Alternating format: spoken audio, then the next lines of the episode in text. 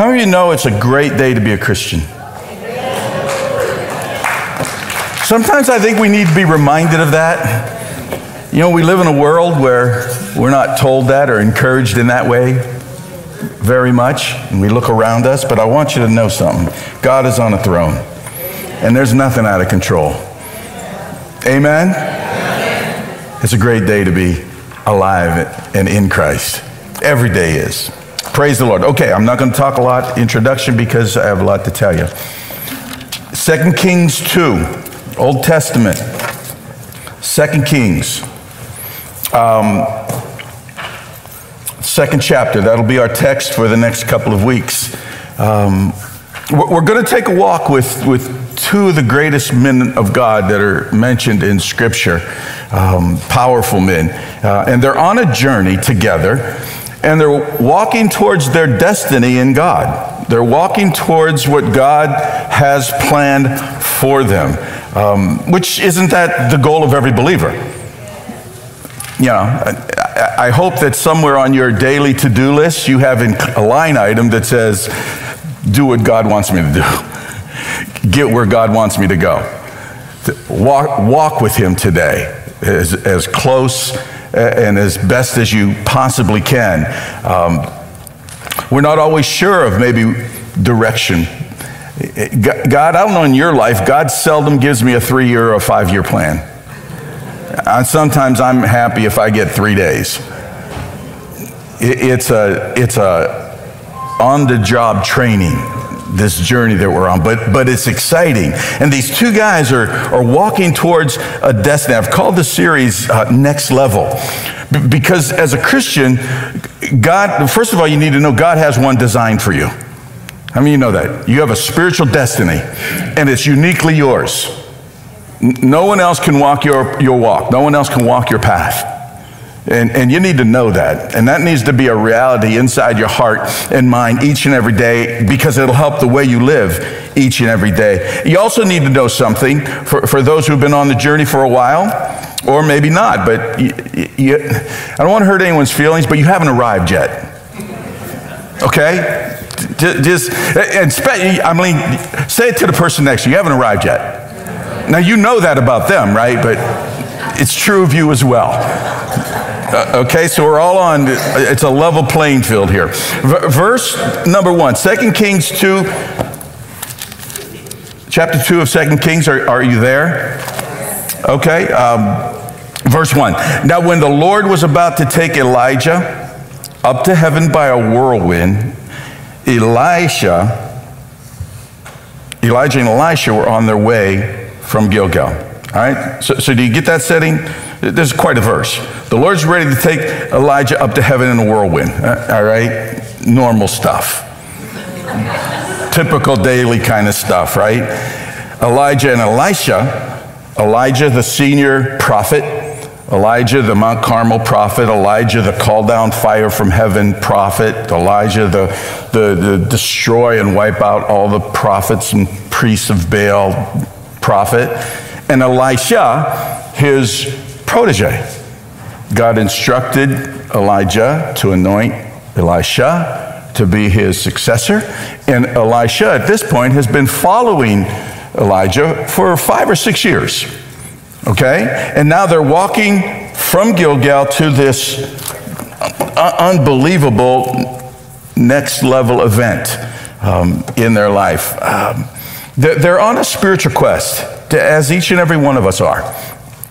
On a spiritual quest. They're pursuing God's plan and God's purpose for their life. Now, it's interesting that in this case, um, if you know the, the account and you remember reading this passage before, where they're headed is towards their, their next level, but their next level is not the same as each other's.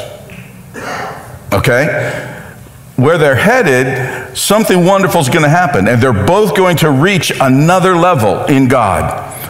They're, they're both going to come to a place where their lives are changed forever. They're, they're going to have an encounter with God that from that moment forward, they're on a whole new tra- trajectory. Their life will never be the same, but it's not the same level. All right? which is, which is true of a spiritual quest, and, and we can apply that to us today. How many of you are on a spiritual quest today? If I don't see your hand, I'm worried about you. But if, if you're on that quest by yourself, you're doing it wrong because we, we do it together. Even though the way God is working and moving you in your life, the, the next step that God has for your life, the thing He's trying to bring you to or into in your life, is most likely different than mine. And it's most likely different than everyone else in the room. It's going to be unique to you. But yet, we take the quest together. We, we walk this thing out in community. We, we have to. It, it's, it's set up that way by, by God's design. We, we pursue our spiritual destiny in Christ.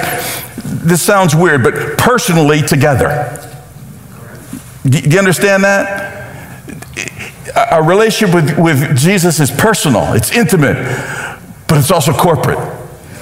They're, they're both, they're, they're, they're hand in hand. One can't exclude the other.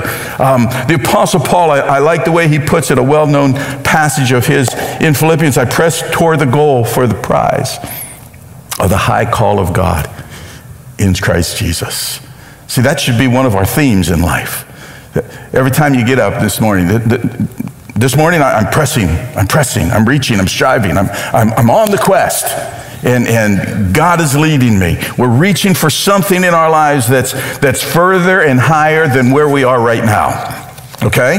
Further and higher. Because uh, because your next level in Christ, whatever that's going to be, wherever He's taking, it's going to be further and higher than where you are now. And it will always, because this, we're on this different next levels, but same quest. The quest is Christ likeness.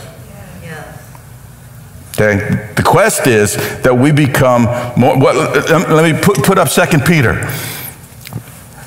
The, the quest is that we become partakers of his divine nature. How do you know that's a quest? That we become partakers of his divine nature. And in that process, it says that we escape the corruption that's in the world. That's a good deal. So the quest that we're on is, the, is actually a, a transformation of our very nature. It, it's, it's the great, you know, that wonderful, beautiful Imago Dei. We're created in his image and likeness. It's the restoration, the recreation of that nature in us. And it's, listen, it, it is, that's not just spiritual language, or shouldn't be. It's measurable, it's identifiable, if you walk with Jesus much at all and you've, and you've been walking with Jesus, you've noticed it in your own life. You've noticed areas of your nature that have changed. And you notice areas of your nature that He's still moving you towards. Amen? Okay, thank God for honest Christians. And it's important that we travel together. Okay? Why? Because tell tell the person next to you because you need help. because we need help. It's just the truth. We need to travel together because I need what you have and you need what I have. Because we need encouragement from one another. We need to share testimony and experiences and things that we've learned in, in, in Christ together. We need accountability. If you don't have somebody in your life that can call you or knock on your door or pull you aside and say, hey, what's going on? And you're going to tell them the truth and you're going to hear from them and give credibility to what they say, you don't have the right people in your life. We need that accountability. We need that encouragement. We, we need that, that, that um, unity and harmony that comes and only comes in community. We need the companionship. We need friends. God did not create us to be isolated, He created us as social beings. It, it has to be. Some, some have a higher capacity and tolerance for community as far as numbers of people. Some are very content with just a small handful of people that are they're into their lives. But whatever, however God designed you, we need one another. We can't do this thing alone. Now, also note that Elijah and Elisha, they're, they're walking with this, with a driving faith. I mean, that first verse is just filled with anticipation and excitement and enthusiasm. They're walking towards this thing that, that it, it, it's this living expectation of something that's beyond themselves. They, they had this idea that, that God was going to do this thing. Now, they really, that's as much as they knew. They didn't know how, they didn't know exactly when. They just, they just believed that God had this, this next level in store for them. They, they believed it with, with, with by faith. They, they believed more than they could explain. Okay? They believed more than they could explain. They, they, I like the way the verse put it. They're, they're, they believed that God was about to. Their, their whole journey, their whole walk was built on this premise God is about to. They're living with this, this anticipation, this expectation. And it kept them on their path. Why did they keep going from town to town? And be, because they really believed in their heart God was about to. God was about to. And, and we need to live with that same kind of faith, an expectant faith, even if we don't have all the details. If we don't even if we don't understand how it could possibly ever be, we need to under, we need to live with that, that kind of excitement that God is about to. Be- because, because God is about to. It's, it's part of who he is. Listen, that statement is always true. Even if it appears, or even if he is at some period being silent, he's never inactive. He's never sitting back, he's never ignoring you. He, even when we can't necessarily feel or hear him, we just sang it today. The Philippians 1 6, he who began a good work will what? Be faithful to. He shows up every day in your life to work out his purposes, to move you further along, to get you to a next place in him that, that, that he has designed, that he is, is orchestrating. It's, it's always true. That's why there was such enthusiasm. Even when I don't feel it, see it, I'm working. He's working. Even when I don't feel it, he's working. He never stops. Never stops work, right? Never stops. Because it's true it, it, hits a chord inside of our heart, and inside of our spirit, because, because it's true. It's always true. Now, this statement that God is about to, it also never has to be feared. Okay? There's, there's a lot of Christians who, who ex- have an expectancy from God, but expect the wrong things. For example, because my guess is every one of us have, thought it or experienced it, if we're honest. Um, if not, you're just more spiritual than I am.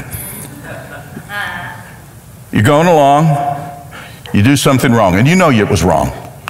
The next bad thing that happens to you is what? It's God getting you. Because we think God's role in our life is to sit in heaven and the way that, that we're to grow up and he grows us up is to just watch us do it, to, to catch us doing something wrong so he can pop us. You know, God's the, the uh, a divine, what's, what's the game at Chuck E. Cheese? Whack a mole. That ain't God. That, that ain't God. This statement, God, He's about to. You never have to fear that statement. You never have to be anxious about what God is about to do in your life. You never have to be worried about what God is about to do for you. King David, you know, he didn't always get everything right. But he makes a, a, great truth statement. He says that God doesn't deal with us according to our sin. He doesn't repay us according to our iniquities. Anybody want to say amen? Hallelujah. Because God doesn't think that way. We think that way. See, when we think that about God, we're really revealing something about our nature that He has to work out of us as we follow Him. God thinks what Jeremiah, right? 1129. What does God think about us? Anybody know the verse? I know my thoughts towards you, prophet is speaking on behalf of God. I know my thoughts towards you. They're peaceful, they're good, they're kind, they're loving, they're gracious, they're merciful, they're forgiving. That's my thoughts for you. That's the only, how does God think about you? Only good. Someone interpret that verse saying, God thinks only good all the time about you. And we have to choose to believe that. And anything thought that comes to us, even if it seems to make sense in our head, if it doesn't align with that truth, we need to get rid of the thought. Because it, it, says, my thoughts are, are, are, peace and not evil to bring you to an expected end. See, that's why we can walk with an expected excitement in this life, because he's bringing us to an expected end, and he's promised, because of his nature, that that expected end is good. It, it will be to bless us and help us.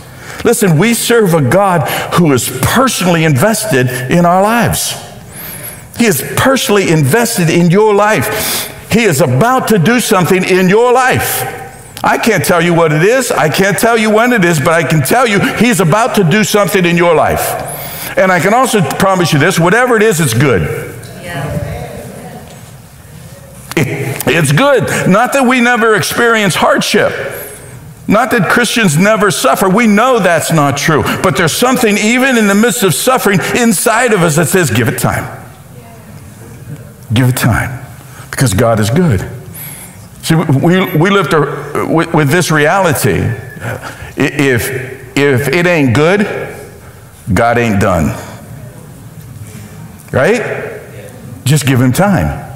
He, he's working, he's working, he's working. The Bible says he's working all things.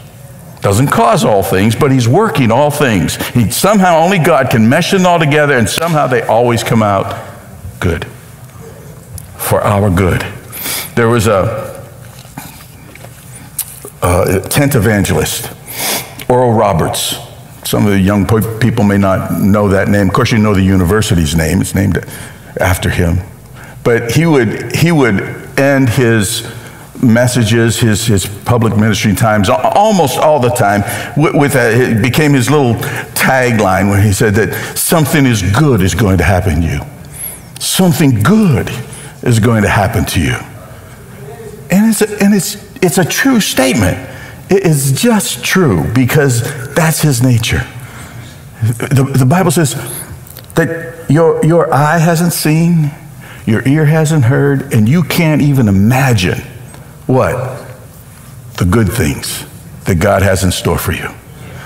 That's why we can walk with excitement and faith and expectancy in this journey with Him to a next level.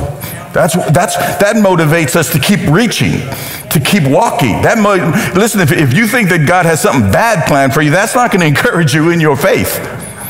That's gonna, not going to make you strive after him, want to stay in step and stride with him. You're, you're, that may cause you to slow down, but when you know he's good and he's got good out there for you, you want it.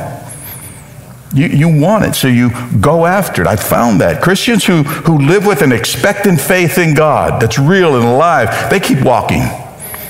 No matter what life throws at them, they just keep walking. One, one foot after the other, they just keep walking because they have this inner confidence that God is good and he's going to, and he's going to share it with me. He's, he's going to pour it out on me because that's, that's who he is. Again, King David made a statement. He says that I, I would have fainted had I not believed that I'd see the goodness of God in the land of the living. And, and David ran into some really difficult times. So he's speaking from, from experience. He says, There's times I, I just would have given up. There's times it was, I thought it was going to be all over, and I, and I would have given up, except one thing. I, I really know that I'm going to see the goodness of God. Goodness and mercy follow us. Give it time, goodness, His goodness will always catch up with you, always overtake your circumstance. I'd see the goodness of God in the land of the living. Don't dismiss it saying, Yeah, I'm going to see the goodness of God when I get to heaven. You will in His fullest state. But he said, in the land of the living. Now, today, in your life, you're going to see the goodness of God. No matter what we walk through, there's good ahead of us because God's about to. How many of you live with a, a, that reality that God is about to? How do you believe that for yourself that God's about to? He's about to. Now you got to fill in the blank. And you may not even yet be able to fill in the blank, but then ask Him. Say, say, God, what are you about to do? Because if there's a next level, we want to make sure we're walking with Him towards that. And He won't lay out the whole pattern for you, but, but He'll give you a step at a time, at least a step at a time. He'll, he'll let you know. Okay, that's my introduction. uh, I have my notes. Pray. Father, bless this word. Amen. Uh, let, us let's, let's keep walking. Okay. Um, in the text, as we as we're going to just flow through the text for the next couple of weeks, um, the, these two guys are going to come to different locations, and each location speaks to us about something along the journey. They're going to speak about places that they visited, and, and as we describe them, you're going to realize those are places you've been. Some of them may be places you are. Some of them may be places you've been to a couple of times. Know, and that's all right. And that's all right, but there's things that at each location that we can that we can learn, glean and, and, and learn. Um, so verse 1 tells us they're, they're walking from Gilgal. So that was the first location. They're, they're at Gilgal. Um, it's an important place in their history. Um, if you remember their history, God calls this man out of Ur the Chaldeans. His name's Abram. And he, and he covenants with him. He promises something. He promises, he promises him land and he promises him a lineage. Land and lineage, okay? He makes this promise. And then, you know, as the, the story unfolds, there's Abraham, there's Isaac, there's Jacob, whose name is changed to Israel. Israel has 12 sons. The 12 sons, we have the little offshoot where, with Joseph um, who, who goes into Egypt. And through all kinds of different events and circumstances, there comes a moment where um, Jacob's whole family, all, all of the families uh, of Israel, move into Egypt because of famine. And, and they, and they um, prosper. They do, they do well in the land of Egypt. And then this new Pharaoh comes, right? And he changed all the rules. And these people who were contented and doing well now are slaves and they're not doing well at all. And they cry out to God. God sends a deliverer whose name is Moses in, in a very miraculous way. Moses comes and, and leads them out, will eventually lead them out of Egypt after a number of interactions with the Pharaoh. They come out of Egypt. There's the event at the Red Sea. There's the, the, things that happen at Mount Sinai, and they come to the border of the promised land. Right? And Moses sends in the 12 spies, and they go check out the land, and this land is so wonderful, but, and then they give a negative report. 10 of the 12 spies, negative report. People choose to believe the 10, 12, they refuse to go into the land. Okay? So now, an 11 day journey now becomes 40 years. And we pick up the story at the end of that 40 years. J- Joshua 3, um, the book of Joshua, in the third chapter talks about their, their coming into the land and, and des- describes how. And, and in, in chapter 4, this process has happened. I'm just going to read you one verse, uh, verse 19. The people come up out of the Jordan on the 10th day of the first month, and they encamped at Gilgal on the east border of Jericho. Okay? Get the picture. The people are now in the promised land and they're at Gilgal. Gilgal, for a period of time, would become their home base. It'd become where they would set up camp. It'd become where they would set up the, the tabernacle. It's where the Ark of the Covenant would be. It was, it was where they would do life. Gilgal represents to us a place of fulfilled promise. Remember, we go back to Abraham. God made a promise. I'm going to give you land and a lineage. Well, here, here they are. They're in a land that he had promised them. And at the beginning, there was Abraham. And now there's well over a million of them. We don't know exactly the number because they didn't count families in those days. The Bible does say there was over 600,000 men, soldiers. So th- there, was a, there was a lineage that has had transpired. So the promise had been fulfilled. And it's at that point, it'd be easy to say, well, the, if I'm in that position, my thought is, well, now what? Now what? what where, where do I go now? What, what's on the other side of God's promise? What, what happens when you're, walking with the Lord and He brings you to a next level, a place of growth and advancement and, and encounter with Him? He brings you someplace new and fresh, someplace that He's, he's promised. It's part of His plan for your life. And that, and that next level now becomes your present reality. Now what? Where do, you, where do you go from there? What's on the other side of that promise? Um, so God answers my prayer in this certain area. And, I, and I've been, I mean, my prayer has, life has been just focused on that thing. And now it's answered. Now what? You know, I've, I've, been seeking God about, oh, God, I, I really want to be married. I feel if you want me to be married and walk through the whole process. You've been praying and, and, and you're married. Now what? See, what, what happens on the other side? Remember, there was, I, I think it was a song, a children's song. Uh, the, the, bear went over the mountain. the bear went over the mountain. You remember that? The bear went over the mountain. Why? See, and all that he could see was the other side of the mountain. Silly illustration. Good point. What's on the other side of God's promise? More promise. More promise. God's promises never end, they expand. He builds on them, they're layered.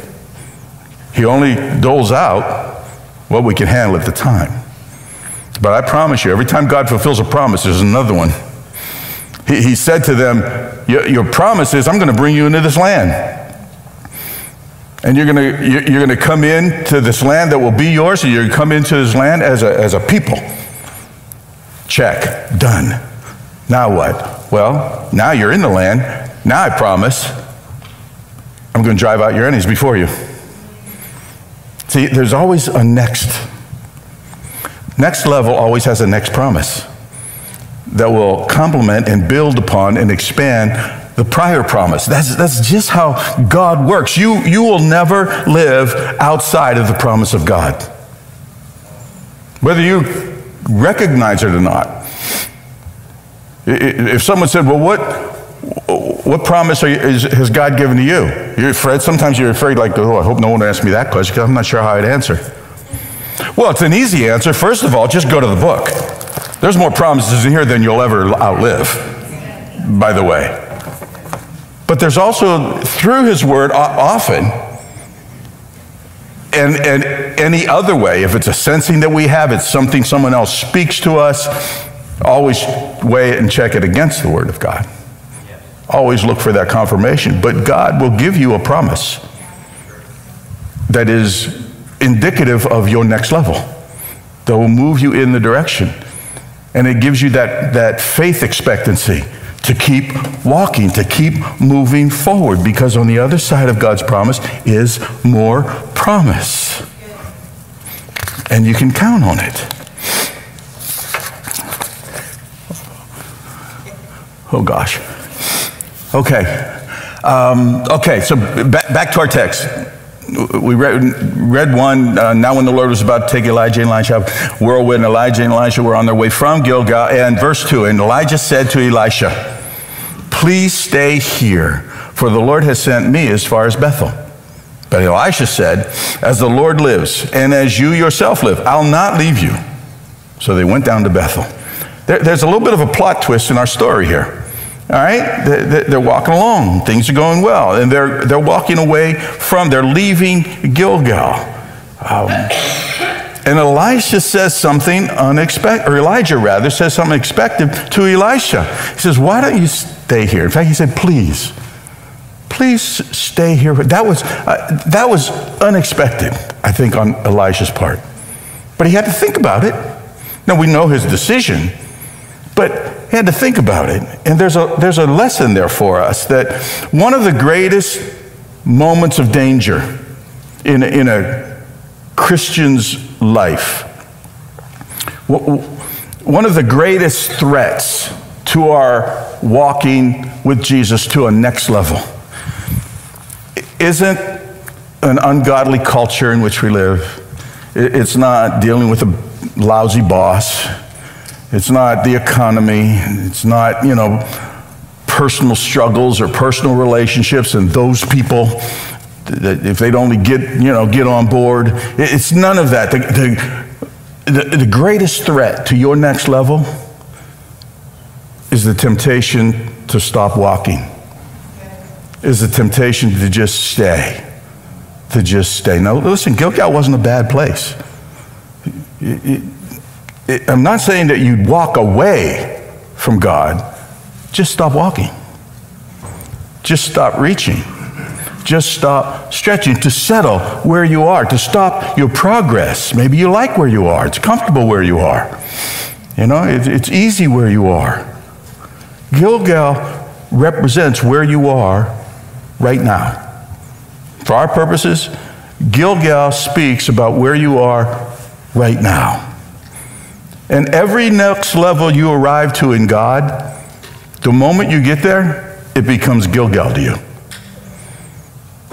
All right? Because it's a completed thing, it's a fulfilled thing. And so Gilgal is a starting point.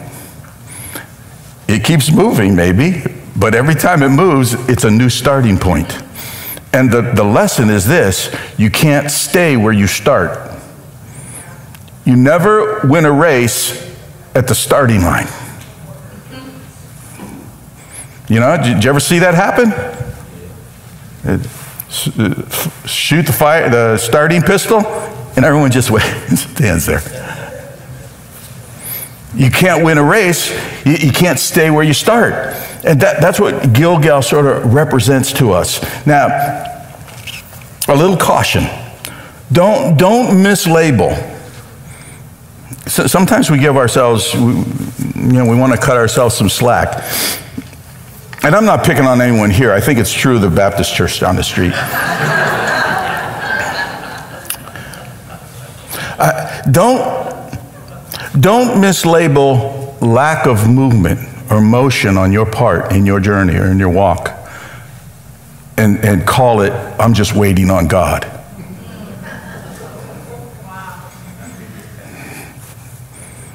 It, it's a little funny, but I'm serious about it.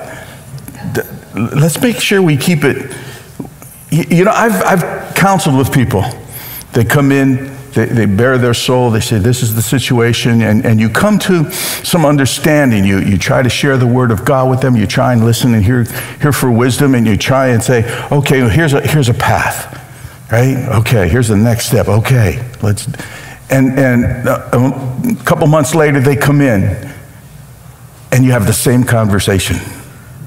And a couple months later, you have the same conversation. You have the same conversation. Listen, you're not waiting, you're staying. That's the conclusion I come to. We agreed on one thing that you were going to do between now and then.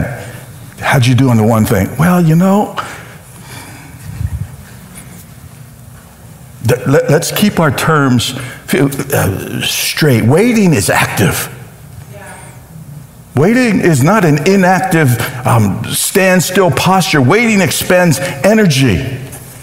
We, we love to quote, you know, Psalm, Psalm 40 They that wait on the Lord, they renew their strength. They mount up with wings. They run and not get weary. They walk and don't faint. That's wonderful.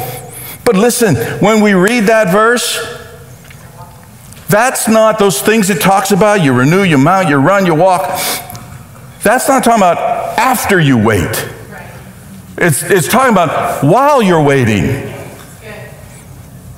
Does that change the whole light on that verse for you?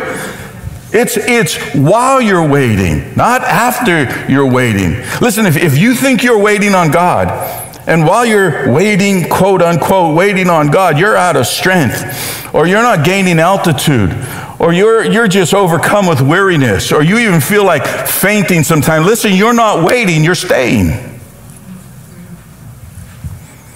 And we don't ever want to stay just because we can. Well, doesn't the Bible say so that, there's that, that we're supposed to be still and know that He's God? Yeah, it does say that. But it says be still, not be stagnant. And there's a difference. See, still isn't inactive. Still is when you are able to operate on His ability and His strength instead of your own. That's being still. Be- being still is, isn't motionless, it's, it's drawing away to seek Him for a time of, of refreshing or redirection. It's not inactivity, it's not stagnant. Being still is something that's intentional and purposeful. Being still actually creates the climate and the attitude in which we wait for what we need from Him. It's, it's, it, it creates the opportunity for us to be renewed and to mount up and to run and to walk, like the prophet wrote in his book. You can't stay at Gilgal. Right, that, that's the lesson for the first location. You can't stay at Gilgal. It's interesting because, can I have five minutes? Okay, seven will get me to quarter of. If I reset my big hand, I can get a little more.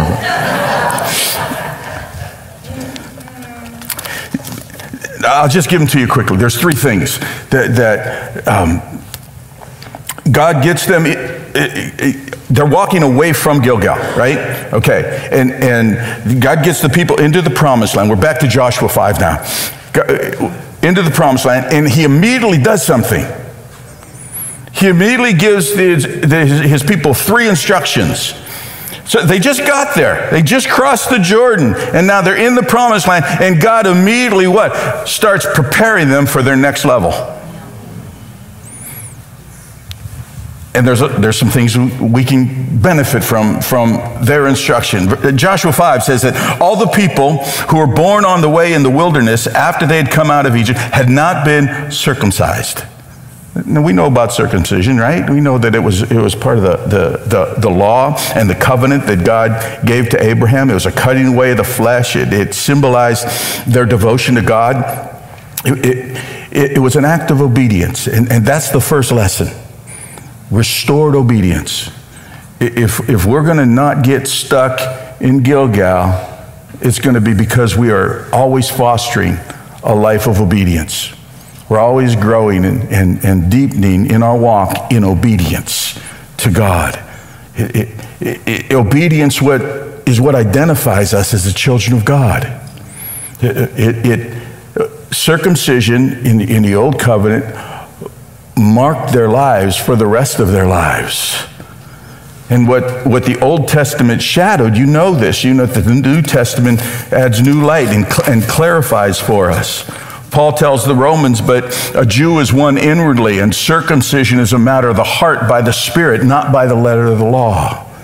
There's a shift in the, the mark, if you would, of our covenant with God. 1 Corinthians 7:19 says, For neither circumcision counts for anything nor uncircumcision, but what? Keeping the commandments of God. See, now obedience is now the mark of a true child of God obedience. And, and I, I promise you this there's no next level in your future if you're walking outside of obedience. There's no way to follow God's instructions if you're not following Him obediently. Jesus said, If you love me, you'll obey what I command. Pretty simple.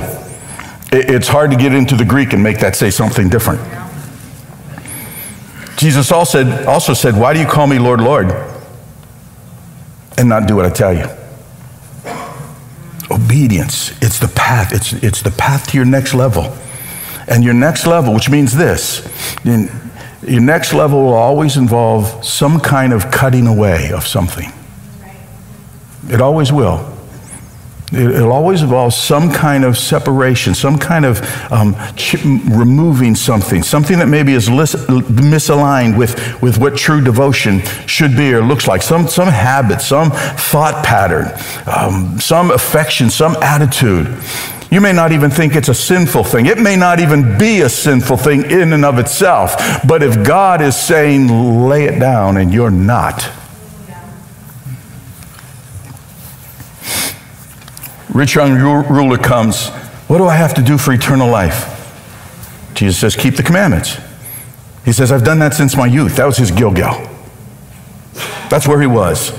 That was his status and standing before God at that moment in time. I've, I've, kept the commandments, but then his next level, Jesus says, okay, take all that you have and sell it and give it to the poor. This, is, here's your next level. Now that God, Jesus wasn't setting the standard or a condition for eternal life. Go sell everything you have. What he was doing in this specific case is he was revealing, he was pointing out where this guy was stuck. What was keeping him at Gilgal? Okay? Obedience. There's no substitute for it. And there's no next level in our walk until we learn to obediently follow God in our present level. Okay, secondly, used half of my minutes. Increase thanksgiving. It says in, in Joshua 5:10, while the people of Israel were encamped at Gilgal, they kept the Passover on the 14th day of the month, in the evening in the plains of Jericho, Passover was established um, by God for his people as memorial and as a holiday. Passover is what God used to, to break the will of Pharaoh. Passover was that evening where every first male in Egypt died, except the death angel passed over homes that were within the blood of the Lamb, protected by the blood of the Lamb. That preaches in the New Testament in such a marvelous way, which makes Passover a, a celebration of thanksgiving. In fact, Jesus at Passover, his last Passover with his disciples, took out of the Passover meal the bread and the cup, and he instituted what we call the Lord's Supper. What, what in, the, in the text would be, would be the Eucharist, which literally means thanksgiving. It, it, there's, the lesson there is that a lack of thanksgiving, genuine thanksgiving, increasing thanksgiving, will always prohibit, even hinder, and keep us from our next level and reaching the next level. Romans 1 gives, is, a, is a terrible chapter it, talk, you know, it talks about the downward spiral of, of unrighteousness when things go unchecked in our lives. And, um, it, you know, it, people who know the Lord, they seldom just walk off a cliff and stop following Him. It's usually a gradual process, and that's what Romans 1 sort of describes for us. But there's, there's one verse, and it happens early on in the spiral. He says that although they knew God, they didn't honor him as God or give him thanks. Early on, ingratitude is one of the signs that you should take heed to. If you're not able to really live a life of genuine thanksgiving to the Lord, in, in Israel's history, there was, a, there was the generation before those who moved into the land that they found it hard to be thankful. And because ingratitude captured their hearts, in absence of thanksgiving, their mouth was filled with murmuring and complaining and gossip and a critical spirit and, and coveting and jealousies. And then ultimately, that led them to a, a place of idolatry, of worshiping something other than God Himself.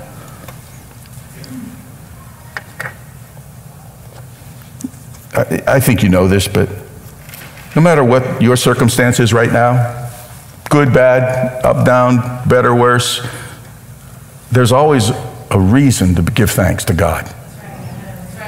There's always a reason to thank God. Always. If you look for it. There, there's something true about us. Whatever you're looking for, you'll find. So if you're looking at your day and you're looking at your life, with eyes to see reasons to be thankful, you'll find them. They're everywhere. Anyone just breathe? They're, they're everywhere. And it's that thankful heart that keeps us moving along the path. It's the thankful heart because thanksgiving is a response to God's goodness in our lives. We, you just sang a whole bunch of, of songs about the goodness of God, and you sang with great gusto because I think you know it. The goodness of God is always a reason to give thanks, and there's always the goodness of God active and moving in our lives. Listen, if God's mercy comes new to us every day, shouldn't our thanks go new and fresh to Him every day? You can at least be thankful for His mercy because we know that's coming fresh every day. So you can at least wake up in the morning, look in the mirror, and say, God, I want to just thank you for your mercy. That's a good way to start a day. And then just add to the list. Just keep adding to the list. If, if that's what you're looking for, you'll find, you'll find cause. Number three, and then I'm done. Increased responsibility. Okay? It, it says in, in um, verse 12, Joshua 5, and the manna ceased the day after they ate of the produce, and the day after they ate of the produce of the land. There was no longer manna for the people of Israel, but they ate of the fruit of the land of Canaan that year. Your next level will provide greater resources, but it will require greater responsibility. Just, just know that. There's a, a life lesson. Um, you've heard it before. Uh, my kids hated it, but added privilege demands added responsibility. You want to do children harm? Keep giving them privilege, demand nothing back of them. It will not end well for them. It will not assist them in, in life because it's the path to maturity. It's the, it's the way and steps of maturity. The previous generation in, in Israel, they got older, but they never matured. They died in the wilderness because they refused to go to the next level. They, they, they were content with what they had even though there was, and they knew what was in store. They knew the, the, the wealth and plenty of the land, the abundance of the land. The generation that moved in, they grew up on quail and manna. That, that's right, right outside the tent. That's, that's what they knew. Get up, go outside the tent, get the food for the day. That, that, was, that was their life. I was thinking of that. My mind doesn't always work in the normal way, but I'm thinking, God did DoorDash before it was a thing. right? That's how I read it. That's, that's a paraphrase beyond the Living Bible. That's, that's called the loose letters.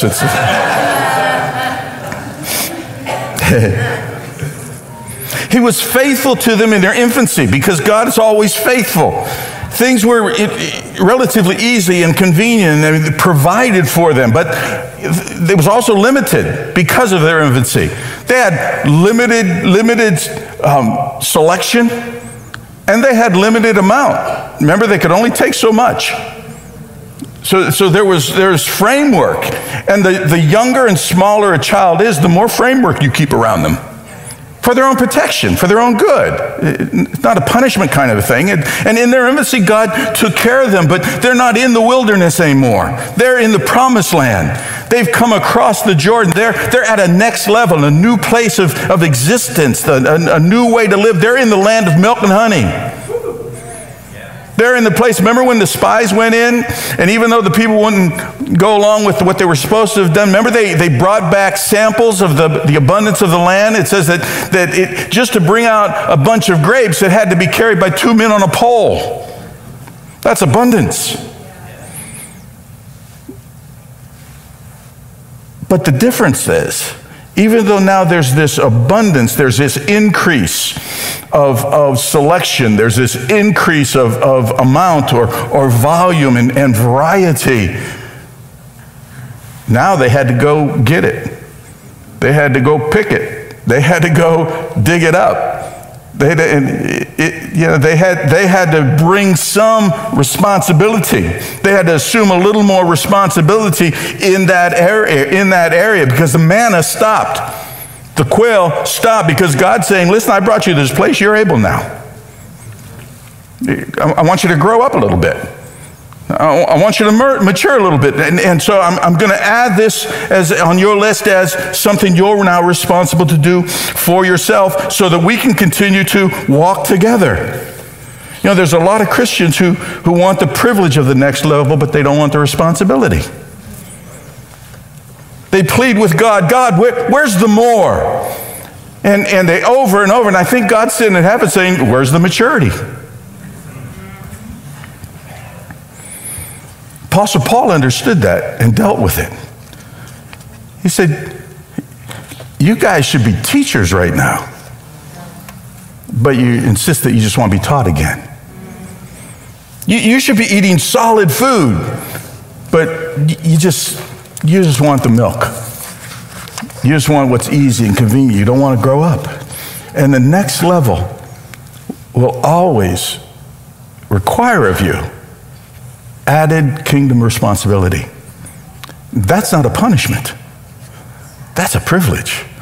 That's an, that's an expansion. That's God entrusting more to us. And what comes back to us is even far greater. All right, we got to close this thing. Um, why don't you stand? Because when I see you standing, it makes me feel bad, so I want to let you out. If you're on a prayer team, please, if you just come and, and take your, your, position. You, you, know, it's, it's easy to stay at Gilgal. It, it really would have been easy. Um, you know, the, the Israelites could have just chose to stay there. Just shared, kept sharing all the stories about the wilderness, all the stuff their parents had told them. They, they could have just basked in the victory of crossing the Jordan. They could have been satisfied of saying, This is far enough. We're, we're in the promised land. God's promise, we've received it. This, this, and this is good enough. But there's no expansion in Gilgal. It's, remember, I said it's a starting point. It's a starting point. They have the whole promised land out in front of them. They're in this one little corner of the promised land. And God has said, I'm going to give it all to you. What a terrible place to stay.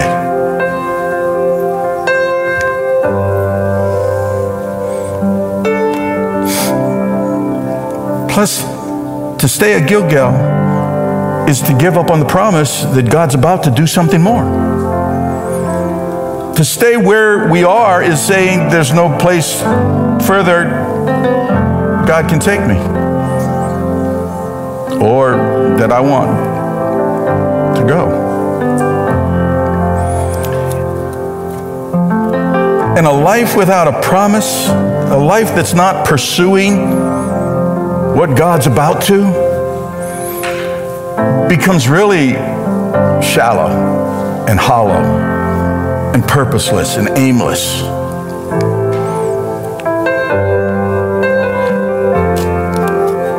I want you to take just a minute today, and even in this coming weekend, just before the Lord, examine your walk. How are you walking? Are you walking?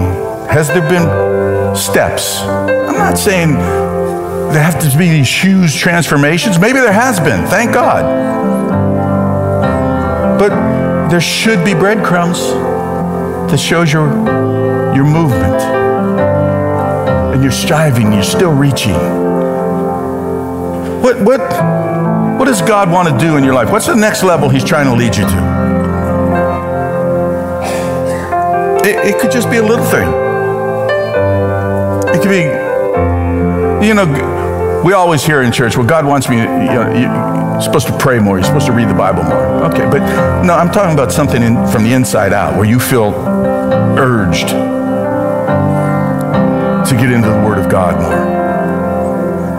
You, you, feel a, a, com, a, compulsion from, from inside you to, to call that person for whatever reason. What, what is, is there movement? Because I, I can pretty much promise you that, that just about everybody in this room, if we're honest as Christians, if not everybody in this room, we've had, we've had downtimes. We've had lulls. We've had dips. We've had places, moments in our, in our journey where we've stayed. Or we just stayed too long. And, and God had to shake the nest a little bit. So do a little just self check. Paul said it. Examine yourself. Be sure you're walking in the faith. That's your assignment. We're going to continue through the passage. There's more locations, there's more stops, and we're going to stop at each one. And, I, pray you'll, you'll go with us, and that each, each location will speak into your heart. Because this thing that we're on with Jesus, there's nothing better. You sang it again today. The song's really. there's nothing better than walking with Jesus towards a goal ultimate, yes, but in real time as well. And I'm going to pray, and then when I pray, if, if there's an area of your life where you need prayer, it may not relate to this at all. That's fine. We, we just don't want you to come to church and go home and not have been offered the opportunity to have a believing brother or sister to just agree with you in some area of your life. Maybe there's a sickness in your body, maybe it's someone you know. Maybe there's a whatever, whatever that issue may do.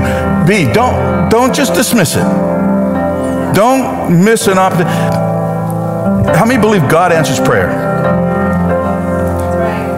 How many know you got to sometimes ask? You got you got to sometimes ask. And the Bible says sometimes we need people to agree with us. So don't miss the opportunity. Which, what happens if this is the prayer that's going to release? We don't know. We just walk by faith. And faith says, man, if I'm given an opportunity for, to sit and pray with somebody about this issue, which, which adds strength to, to the prayer fire in, in that area of my life, I'm, I can not miss that. You know? If I say, hey, come up front, we're going to hand out $100 bills, nobody would leave. Silly. Prayer is available prayers available. Father, thank you. Your love, your goodness. Thank you for your presence. Thank you for the way you so um, consistently and lovingly, mercifully, graciously work with us. Thank you for your word that instructs and guides and, and does what only your word can do in us because it's life. God bless your people as they hear and, and receive your word. Lord, let it, let it be meat to them. Let, let it take root inside their soul and, and let it bring a harvest of, of glory to you and, and goodness to them. Thank you for your presence among us. And as we go from your house, we don't go from you. Thank you that you go with us. Let your hand of blessing rest upon us. And let us this week journey with you a little further.